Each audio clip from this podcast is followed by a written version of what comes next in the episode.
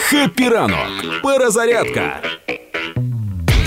Ей, дід знову грався з тромбом. Лукашенко в інтерв'ю розповів, як він розігнався на тракторі до 280 км на годину. Можно любой скорости ехать. Я на нем, честно признаюсь, по кольцевой дороге проехал со скоростью 280 км в час и испугался. Нагадаю, що Лукашенка це той дід, е, який взагалі робить ну супер-супер неможливі речі. Коли, якщо пам'ятаєте, його розстріляли на кордоні, але він вижив.